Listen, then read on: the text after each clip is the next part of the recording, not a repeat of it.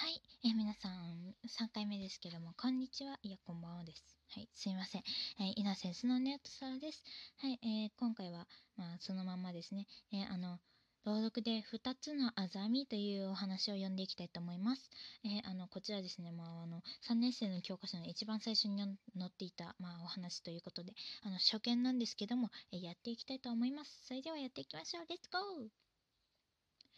!2 つのあざみ、堀江敏之。少年時代よく友達と遊んでいた原っぱの片隅に美しい紫色の花の一群がありました。家内の竹がある濃い緑色の草の先端に細い筒状の花びらがふわふわと広がっていてそれが春の風に揺れるのです。うまくすると花の周囲を舞うアゲハチョウを捕まえることもできました。ただ下手に触るとトゲが刺さって痛い思いをしたものです。やがてその花がアザミと呼ばれていることを呼ばれていることとことを私は知りました。漢字で書いたらどうなるのだろう。そう思って花の姿や名前の音に詳しい文字の組み合わせを考えてみたのですがなかなかうまくいかず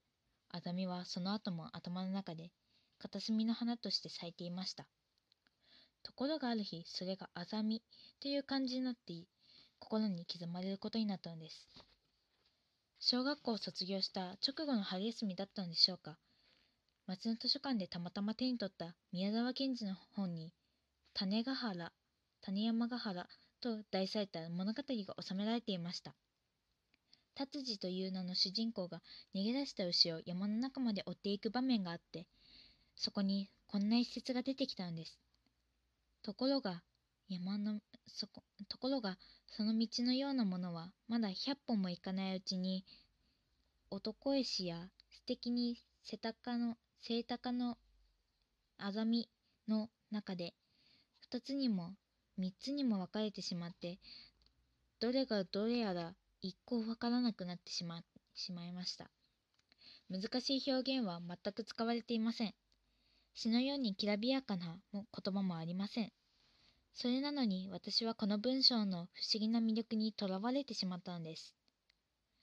なぜ心を心惹かれるのか、最初はよくわかりませんでした。しかし何度か読み返していくうち、この一文の光が素敵に清高のあざみという表現から発せられていることに気づいたのです。素敵も清高も個別に個別には知っていた単語です。けれども両者を組み合わせてアザミのような花の上に乗せるなんて想像したことさえありませんでした。素晴らしく背の高いアザミと書いても意味としてはし意味としては変わらないでしょう。宮沢賢治はそれを短く刈り込んで言葉に新しい響きをつまりこれまでにない物が音楽を生み出してくれたのです。それから長い時間が経って高校生になったばっかりの頃私は再び書物の中で漢字のあざみに出会うことになりました。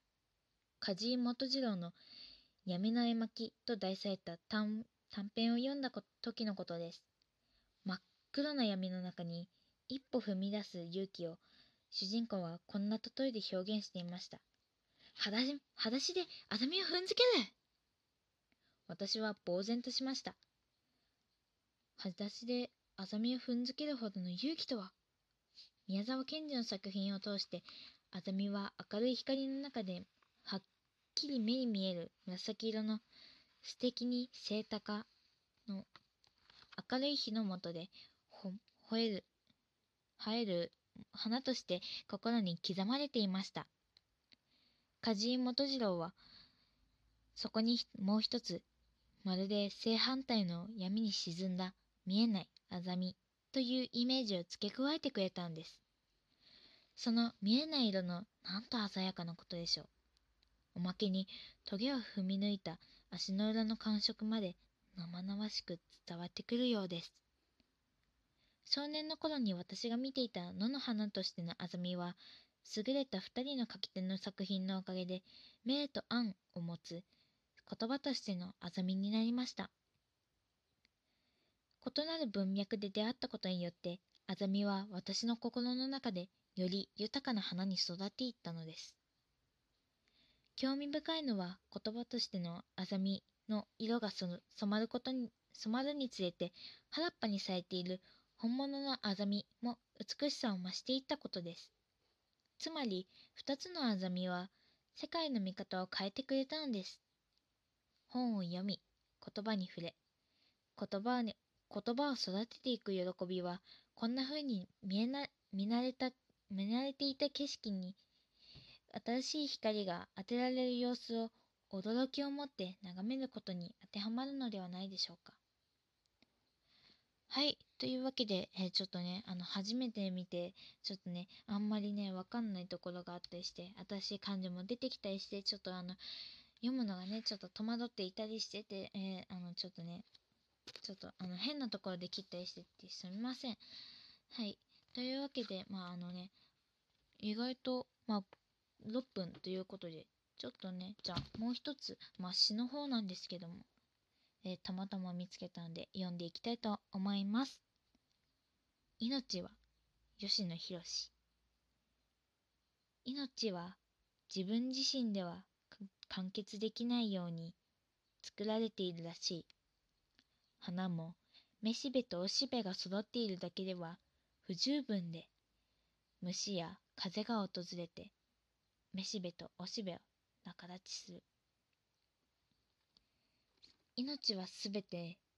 その中に欠如を抱き、それを他者から満たしてもらうのだ。私は今日、どこかの花のためのアブだったかもしれない。そして明日は誰かが私という花のためのアブであるかもしれない。はい。こちら、ちょっとね、初めて読んだんですけど、初めて見たんですけどね、ちょっとね、あの、意味深ですね。自分自身では完結できないように命が作られている。そうなんですよね。まあ、いわゆるまあ、他の人の助けとかもあって、まあ、命は作られているんだよっていうことでしょうかね。で、花。めしべとおしべが育っているだけでは不十分。虫や風が起きて、まあ、めしべとおしべを結びつけされ、結び結びつけさせる、まあ、あの、受粉ってやつですね。まあ、確かに、まあ、人の手でもできるっちゃできるんですけど、まあ、大抵ね、まあ、虫とかね、蜂だったり、まあ、蝶だったり、そういうのとか、あと風の方で、まあ、あの、ふよふよ浮いて、まあ、たどり着くっていう感じですよね。まあ、ちょっと意味深で、まあ私も、え、ちょっと素敵だなって思ったんで、まああの、